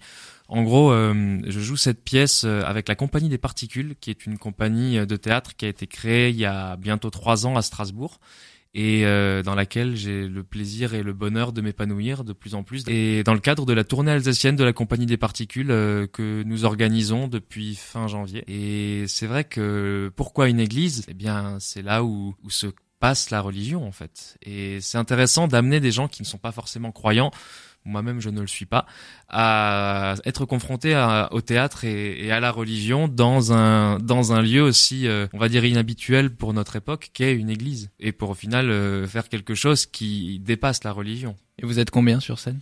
On est six. On est on est six sur scène et deux à la. Il y en a une personne à la technique et l'auteur qui nous accompagne et notre metteur en scène qui est également actrice dans notre. Et qu'est-ce qui différencie, euh, pardon Sylvie, qu'est-ce qui différencie une pièce de théâtre jouée dans un théâtre et dans une église? J'imagine l'acoustique, non? Ah, exact, oui. Là, tu pointes du doigt un énorme problème, c'est l'acoustique, Ah. car euh, bah, on est obligé de s'adapter, soit avec la voix, soit avec des micros, donc micro-casque. Ça doit résonner. Ah oui. La réverb et la... Ouais, je... Ah, C'est euh, des fois c'est horrible. Enfin, tu tu euh, tu te de- tu te demandes comment est-ce que tu vas faire pour être entendu euh, par ça par par les gens quoi. Mais mais finalement c'est à chaque fois c'est des moments de bonheur parce qu'on rencontre des gens qui donc qui soit soit sont dans des paroisses donc qui nous accueillent, soit des gens qui ont entendu parler de nous via Facebook ou et qui viennent nous nous voir quoi. D'où est-ce qu'est venue votre envie de devenir comédien? Alors en fait, euh, j'ai j'ai été euh, en rapport avec le théâtre assez tôt vu que ben, j'étais un enfant dit hyperactif. Et donc pour euh, que les gens soient tranquilles avec moi et pour euh, évacuer ce surplus d'énergie que j'avais tout le temps, bah, on a utilisé une valve de dépressurisation appelée le théâtre, les ateliers théâtre de la MJC à Colmar que j'ai commencé à 8 ans. Mais j'ai commencé le théâtre véritablement à l'âge de 14 ans où je suis allé voir mon oncle qui était dans une troupe de théâtre amateur qui s'appelle le TNS pas de Strasbourg, mais le Théâtre National du Sécateur, à Föglinshofen, dans le Haut-Rhin. Et j'étais subjugué par la pièce que j'ai vue. Je suis allé voir le metteur en scène. Il y avait deux troupes, donc une troupe ado et une troupe adulte. Et le metteur en scène me dit, tu vas dans la troupe adulte. Je là, ah, d'accord. Et deux mois après, je me suis retrouvé à jouer devant euh, 60 personnes. Et t'avais 14 ans et t'étais avec les adultes. Exactement. D'accord. C'est euh, c'est une expérience énorme. T'es- T'as jamais fait de théâtre euh, comme ça et t'es avec des gens qui en font depuis 10, 15, 20 ans, quoi. Du, du jour au lendemain, presque, t'es projeté dans le grand bain, quoi. C'est ça. Et surtout, c'était même pas du théâtre de vaudeville, c'était pas du théâtre de boulevard, c'était du théâtre politiquement engagé. Parce que le metteur en scène euh, voulait faire bouger les consciences. Donc tu, tu fais pas la blague, quoi. Tu, tu, tu fais pas rire les gens. Au contraire, tu, tu les mets face à des réalités pas très très sympathiques non plus, quoi. C'est ce qui vous plaît le plus dans le théâtre? Moi, ce qui me plaît beaucoup le plus, c'est la transmission. Que ce soit euh, la transmission d'un monde intérieur à, à un public extérieur, le fait euh, de vivre quelque chose et de le partager avec les autres. Et ouais, le, le fait que les gens, pas forcément repartent avec une bulle de bonheur ou un moment de bonheur, parce que ce serait trop facile sinon, mais se disent ouais, quelque chose a changé dans ma vie. Je suis allé voir quelque chose et ça a changé ma vie euh, dans- en bien ou en mal, mais qu'ils se disent que ça leur a, voilà, qu'il s'est passé quelque chose. C'est ex- exactement ça. Est-ce que- moi j'ai une question, est-ce que tu as déjà fait de la comédie avec tout ça? Oui, oui, j'en Ah, ai, ai déjà fait. Je faisais des rôles, euh, j'ai déjà joué des fédos. ou je J'ai vu un euh, court métrage ah oui. qui était pas mal. Ah oui, euh, ah ça c'est pour le cinéma. En mais toute ouais, j'ai- objectivité, évidemment. si si, mais c'est même pas mon court métrage Ouais, à moi, c'est un, un autre court métrage où, où euh, jouer un, un Père Noël. un Père euh, Noël euh, un Père Noël un peu, euh, comment dire, un peu cinglé, euh, qui Un peu se, beaucoup. qui, qui se, qui Ah se ouais. travestit à la fin. Oui. Voilà, pour, pour vous spoiler. Voilà, si vous voulez voir Sylvain travesti, Non, mais j'ai beaucoup de casquettes, un Père Noël, euh, psychopathe, euh, travesti, travesti, euh, amoureux, père de famille, euh, oncle beauf aussi. Enfin, j'ai Ouais, beaucoup de tout. C'est le bonheur du théâtre. Exactement. Ah oui. Et euh, mais la plus grosse casquette que j'ai dû enfiler, ouais, c'est pour le voyageur du temps où j'incarne Luther, ce réformateur, Ah enfin oui. ce réformateur qui fait penser à Luther. Et là, imaginez le poids euh, que c'est d'incarner un réformateur important. euh, énormément important pour les protestants alors même que je ne suis pas croyant donc vous imaginez un peu euh, C'est un vrai travail, j'imagine. Exactement, c'est un véritable travail d'acteur. Et quand il y a des personnes, des paroissiens de entre 60 et 80 ans qui viennent te dire mais vous êtes croyant, vous croyez en Dieu et tu leur dis non et qu'ils font une crise d'apoplexie en entendant ça et c'est là que tu te dis ben on a réussi en fait parce C'est que t'as bien fait ton boulot. C'est ça. Ils y ont cru. Mais exactement. Mais comme dit, j'ai vous avez remarqué, j'ai dit on et j'ai pas dit je parce que dans ce travail-là, ce qui importe, c'est pas la personne de l'acteur, c'est le groupe. C'est le travail C'est la troupe. C'est la troupe. Et c'est, et ça, c'est, je le dis et je le répète, pour la compagnie des particules, ce qui nous, ce qui importe pour nous, c'est le travail de groupe. Dans cette troupe, il y a à la fois des gens qui ont une bonne expérience du théâtre, qui ont fait des conservatoires, comme moi ou comme d'autres, et d'autres personnes qui ne sont pas passées par des sentiers officiels, on va dire, qui sont passées par, euh, par des chemins détournés, et qui au final font quasiment le même travail, voire même euh, mieux le travail de, de certains, euh, certains acteurs Et la moyenne d'âge de la troupe, c'est à peu près combien? Ça va de, bah, je crois que je suis l'un des plus jeunes. La plus jeune, elle a 18 ans. Non, non, je suis pas l'un des plus jeunes, je dis n'importe quoi. Euh, donc la plus jeune a 18 ans et le plus âgé a 30 ans. D'accord. Ouais, donc c'est quand même relativement jeune. euh, Oui, on la est une jeune d'âge est quand compagnie. même relativement jeune. On est une jeune compagnie, ouais, on est très dynamique et on tourne un peu. Bah, d'ailleurs, je l'ai pas dit, mais le Voyageur du Temps est international. On est allé tourner en Belgique. Ah oui. On a, on est allé jouer à Liège. Où, euh, On lance on la est- grande tournée là. Non, mais c'est ça. hein. Tournée mondiale. Et, ouais, bah, Enfin, peut-être, européenne, parce hein. que Belgique. Bientôt. New York. Ah, bah là, on va peut-être, euh, bah ouais, hein, pourquoi pas. Bah hein. ouais. Ah bah, je- On lance tout le malheur que je te hein. souhaite. Bah oui. Moi aussi d'ailleurs. Et comment vous vous préparez à tous ces rôles-là, quels qu'ils soient? Est-ce que vous avez une certaine façon de Bah, vous en préparer à tous ces rôles-là? Si, si vous voulez, euh, il y a en fait un, un personnage, c'est pas qu'un texte. Le texte, c'est euh, le haut de l'iceberg. Ça, j'aime à, j'aime à le dire, à, que ce soit au réal avec lesquels je travaille ou ou à mes élèves que j'ai. euh, le texte, c'est un, c'est le haut de l'iceberg. Et tout ce qu'il y a en bas, c'est la vie du personnage. C'est euh, ce qu'il pense, c'est comment comment il mange, comment il se lève le matin, euh, comment est-ce qu'il comment est-ce qu'il se comporte avec sa famille. C'est vraiment un- tout un travail de construction en fait. Et bah, après passer d'un d'un rôle à un autre, moi je vois ça comme bah, comme quand tu as un, ça, ouais, un classeur avec des intercalaires. Et euh, à chaque fois que je passe d'un personnage à un autre, c'est un intercalaire que je que je tourne avec plus ou moins de facilité ou de difficulté en fonction du type de personnage, de son vécu. Des fois, faut faut au moins une ou deux heures pour se mettre dedans. Ben, rien que pour le réformateur, j'ai dû apprendre à prier. Et je m'enfermais pendant une heure ou deux euh, dans une pièce tout seul.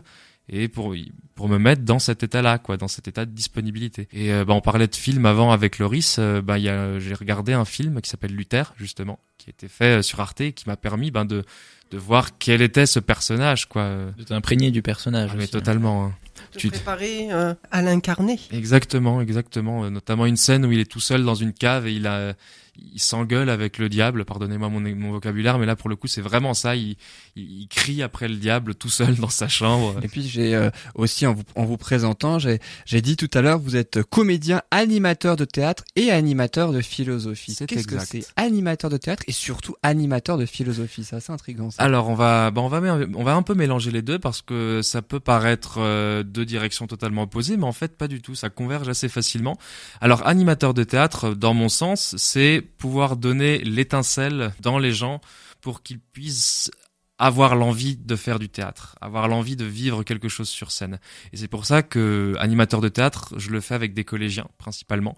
Je fais aussi ça avec des primaires, des lycéens et des jeunes adultes, mais les collégiens c'est le mieux car c'est vraiment des jeunes qui se cherchent Et le Mhm. théâtre, ce qu'il y a de génial, c'est que ça te permet de te trouver d'une certaine manière. Et y, il y a une transmission en fait, une transmission de une transmission de chemin de vie en fait, par les personnages, par le travail psychologique, et par le par le pourquoi, pourquoi je suis sur scène, pourquoi mon personnage fait ça? Il y a de l'introspection, hein. Exactement, Beaucoup, hein. énormément. Ça les euh, apprend aussi à se connaître, j'imagine. Totalement. Et À apprendre oui. à connaître leur corps aussi et tout ça. Ah aussi. ouais, Parce qu'on exactement, travaille avec ouais. le corps aussi. Ben en fait, ne- là où le trompettiste ou l'organiste euh, utilise l'orgue ou la trompette comme instrument, nous le- les acteurs c'est le corps. Sans corps, on n'est rien du tout, c'est clair. Est-ce que tu vois des changements de comportement chez certains? Par exemple, euh, les plus timides qui se révèlent et qui euh, et qui s'ouvrent vraiment aux autres et qui qui deviennent comme ça très dans le relationnel, etc. Ah mais totalement. Là, ben ça, ça doit être un vrai bonheur. C'est- C'est génial, mais en fait, si vous voulez, j'ai fait deux spectacles avec des collégiens euh, dans les, ces deux dernières années, et euh, il y en a un, j'en ai fait, j'en ai fait un avec 12 collégiens qui avaient jamais fait de théâtre, et on, s'est retrouvés devant 300 personnes à la fin. Et c'était, ça s'est super bien passé parce qu'il y avait des jeunes très timides, comme tu disais. Et à la fin, ils me disaient, j'arrivais des fois en retard, je les voyais en train de s'échauffer tout seuls. J'ai même pas besoin de leur dire quoi que ce soit, ils le font tout seuls. Ou même une, une jeune qui disait, moi au début, j'avais pas envie de faire ça, mais grâce à ça, euh, j'adore ça, quoi. Ouais, et puis ça doit être impressionnant pour eux de, de jouer devant 300 personnes. euh. Ah ouais, ils étaient, ils étaient tétanisés. Même moi, euh, je, je devais pas le montrer parce que je devais les motiver, mais à l'intérieur, j'étais, je faisais les maracas avec mes, avec tous mes organes. Voilà. Et animateur de philo, pour ne pas oublier cette partie-là, bah en fait, c'est simple. J'ai, tu apprends aux enfants à discuter, à réfléchir ensemble, et à discuter autour de problèmes divers et variés, et ensuite à formuler des réponses et des, et même d'autres problèmes en fait. Par exemple, euh, on entend beaucoup parler du sexisme en ce moment. Oui. Euh, est-ce qu'un homme- est-ce qu'une femme est toujours euh, inférieure aux hommes, par exemple? Et là, euh, bah non, pas forcément, euh, car il y a deux personnes qui peuvent faire le même métier, mais pourquoi il y a pas de- pourquoi alors qu'elles font le même métier, il n'y a pas de salaire Et ensuite, ça, ça peut monter à diverses réflexions autour de bah, de la société, de la vie, et avec une spontanéité de jeunes et d'enfants euh, qui est très intéressante. Ah, Quand on dit euh, euh, animateur de philosophie, je pense que c'est pour développer leur réflexion Oui. plus que de les amener à vraiment philosopher Oui, tel qu'on on- connaît la philosophie. On parle Ils sont pas de la pas critique âge- de la raison pure de Kant, par voilà. exemple. Ils sont pas en âge de le faire, mais de les ouvrir effectivement, comme tu viens de l'expliquer, euh, à, à de la réflexion et, et à autre chose que ce qu'on entend à la télé. Oui, exactement. C'est exactement ça. C'est euh, tu les confrontes à une autre manière de voir les choses, à une autre manière de réfléchir, à pas être juste dans l'affirmative, mais à être au contraire dans l'interrogative. Et peut-être à ramener ça aussi à la maison finalement. Exactement. Et, et autour de la table au repas du soir, peut-être d'amener la question Ah oui, et oui, oui, en racontant leur journée et d'ouvrir aussi peut-être l'esprit des parents Ah finalement. oui, ah, mais des fois c'est, il y a des parents qui viennent nous voir, ils font excusez-moi, mais mon enfant il m'a dit ça, euh, c'est quoi ce que vous lui dites? Parce que ça rentre en conflit avec l'éducation des parents aussi des fois. euh. Ah bah oui. Mais c'est bien, il faut que, faut qu'il y ait des fissures, faut qu'il y ait certaines bulles qui se créent et d'autres bulles qui éclatent. Ça les fait réfléchir aussi. Exactement, bah ouais. Parents. Dans une société où tout est immédiat. N'oublions pas que l'ouverture d'esprit n'est pas une fracture du crâne. Exactement. C'est une très belle phrase. Et Ça, ça leur, ça philosophe un max ici. voilà ça. Et ça leur fait, ça leur fait aimer aussi la philosophie, quelle qu'elle soit d'ailleurs. Oui. Bon, après, c'est pas évident aussi, euh, parce qu'en gros, la, la discussion à visée philosophique, c'est on se met en cercle tous ensemble, et par un bâton de parole qui permet à chacun de parler, on, on exprime ce qu'on pense ou ce qu'on a envie de dire. Et c'est pas évident parce qu'il y a certains enfants qui n'ont rien à dire, au contraire des enfants qui ont trop à dire. Et c'est pas évident de, de gérer ça. Et c'est aussi ça le rôle de l'animateur, c'est de guider. Ça, prend- ça apprend beaucoup d'autres choses aussi que la réflexion simplement. Ah oui. Ça apprend le respect de la parole de l'autre, l'écoute. En fait, si vous voulez, ça apprend à être citoyen aussi. Ça apprend à Mhm. faire partie d'une d'une société et pas juste d'être là en passif, mais de dire ah maintenant euh, discute tous ensemble de ce qui se passe quoi. Et on, on arrive malheureusement très bientôt à la fin de l'émission, mais euh, juste avant, de, on peut peut-être éventuellement raconter, même si je pense que les auditeurs s'en sont peut-être un petit peu aperçus et ont peut-être euh, compris, quel est le point commun entre vous, Sylvain Closer-Routier, comédien, et notre chroniqueur Laurie, scénariste et réalisateur. On se doute que vous n'avez pas fait du chant hein, non plus, mais euh, on Enfin, peut un album, très bien.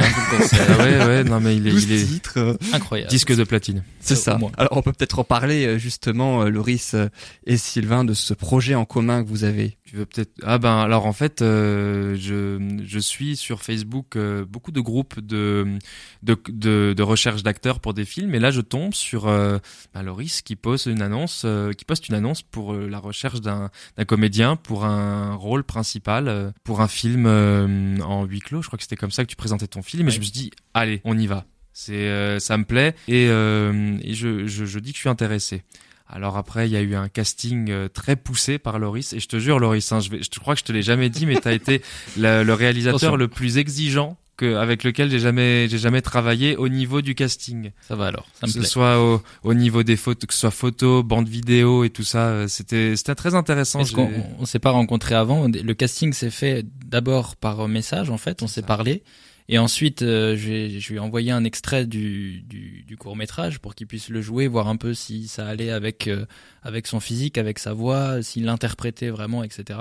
Et dès que j'ai reçu la vidéo, ça m'a beaucoup plu, donc je lui ai dit tout de suite que, que, que c'était bon, quoi, et que je prenais lui. Mais j'aime bien, euh, effectivement, j'aime bien euh, prendre un peu mon temps au niveau du Ouais. casting, mais Être sûr de ton choix, sûr de, de mon choix et que ça, que ça colle bien avec le personnage que et c'est là qu'on voit les vrais réals en fait. C'est là qu'on va parler quand je dis vrais réals, dit. les les réals compétents parce qu'il y a des réals qui font ah mais tiens viens toi tu viens euh, il y a pas de il a pas de sélection en fait. Et ça c'est ce qui m'a frappé chez dans le travail de Loris, c'est ouais la la qualité. Rien que le scénario, j'ai lu le scénario, j'ai dû le relire deux fois pour bien comprendre tellement c'était tellement c'était recherché et j'ai dit j'adore, j'adhère et j'adore. On y va quoi. Et euh, parce que dans le cinéma, j'ai, je travaille avec les, des étudiants en montage vidéo à la MJM, donc qui est une école de montage vidéo et de graphisme. Donc avec des, des jeunes à qui on apprend à faire des films. Eh bien, aucun de ces jeunes n'avait un, un scénario aussi poussé que celui de Loris. Ça a donné un tournage euh, intense, mémorable. Oui. Et Je, je l'ai séquestré dans une cave. Oui, Il faut quand pendant même dire trois ce jours. qui est. Pendant Bah, trois juste- jours. Le tournage Justement, était séquestré dans une cave pendant trois jours. Justement, peux peut-être éventuellement en parler un petit peu de ce court métrage. Donc, quel est le résumé de ce court métrage C'est le principe parce qu'on n'en a pas encore parlé, c'est ça? Alors le résumé justement, c'est euh, c'est un homme qui se réveille dans, dans une pièce qui est très sombre et il sait pas ce qu'il fait là. Et, euh, et puis euh, il va il va essayer de trouver dans un premier temps pourquoi il est là. Il, il n'a aucune idée de, de combien de temps il est là, pourquoi qu'il l'a emmené ici, etc. Il y a aucune fenêtre vers l'extérieur, il y a voilà. Et euh, il se pose pas mal de questions justement. Il a pas faim, il a, il a pas soif. Donc comment est-ce qu'il fait pour euh, pour vivre tout simplement? Il va trouver des objets qui sont quand même dans, dans la cellule. Il va trouver euh, il va trouver un téléphone, il va trouver des photos de, de sa femme notamment et de sa fille. Enfin voilà. Il va trouver des choses assez intrigantes. Et puis euh, dans la dans la plus dans la deuxième partie du court métrage, il y a un des murs qui va se mettre à bouger et qui va donc refermer l'espace euh, l'espace dans lequel il est sans possibilité de sortie, sans issue du coup, et au fur et à mesure justement le, mur va avancer, avancer, avancer, euh, jusqu'à supposément l'écraser, et voilà, il va essayer de, trouver pourquoi il est là. On va pas révéler à la fin évidemment, J'allais dire, oui. mais il va essayer de comprendre pourquoi il est là et qu'est-ce qui se passe et comment il peut faire pour sortir, qu'est-ce qui lui arrive et, et voilà. Et pour savoir s'il va survivre ou pas, il faudra aller voir sur YouTube. Oui, la fin est surprenante, donc effectivement, faut aller voir sur YouTube parce que la fin euh, est intéressante. Et on va peut-être dire le nom, comme ça les auditeurs pourront aller Oui, voir. oui. Voilà, le court métrage s'appelle Emmuré, De El Girix. de hein, peut Girix, ou sur Loris Girix sur YouTube. euh, oui. Et d'ailleurs, On mettra ça- sur Facebook. le mettra ça, je trouve ça génial, mais vous tapez emmuré sur YouTube, Ouais. c'est le deuxième résultat. Ouais. Je- ouais, ouais. Et ça, franchement, je trouve ça génial. hein. On est là.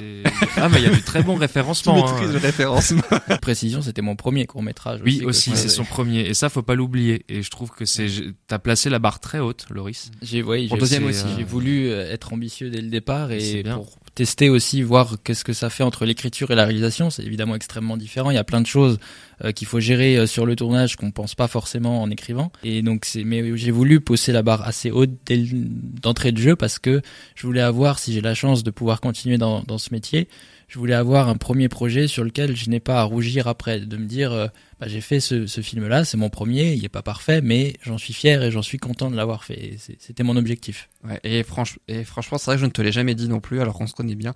Mais effectivement, tu peux être, et effectivement, tu peux être très fier de ce premier et de, du deuxième court métrage. On en reparlera dans la prochaine émission, celle de celui-ci. Dans lequel Sylvain a fait aussi une voix. Aussi, on y a fait une prêté ma voix. cette fois, Voilà. à défaut du corps. Il joue un astronaute. Je Il l'ai pas encore dans astronaute, hein, mais donc c'est assez effectivement.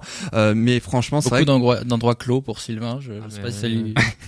Oui, c'est vrai. ouais, Ça lui change des églises. Ah oui, là, pour le coup, ouais, oui, pour le C'est coup, oui. Ah ouais. C'est vrai. L'acoustique est très différente. hein. Ouais, c'était plus petit en fait. Et Sylvain, encore une fois, comme t'es là, j'en profite aussi, mais je te remercie aussi euh, pour euh, pour le, le tournage parce que effectivement, c'était des conditions assez dures. On était toute la journée dans une cave, il y avait beaucoup de poussière, il y avait pas beaucoup de lumière, on n'y voyait rien. Il y avait un rythme très long parce que voilà, il dure 27 minutes le court métrage, donc il, il a fallu tourner assez rapidement pendant euh, trois jours. Trois jours. ouais. Et donc voilà, je te- il a été absolument impeccable. Il a pas, il a pas dénigré à travailler. Il, a- il était tout de suite dedans. Il connaissait son texte. Il connaissait, il, il savait ce qu'il devait faire et ce qu'il avait à faire. Et c'était, c'était vraiment, c'était vraiment excellent.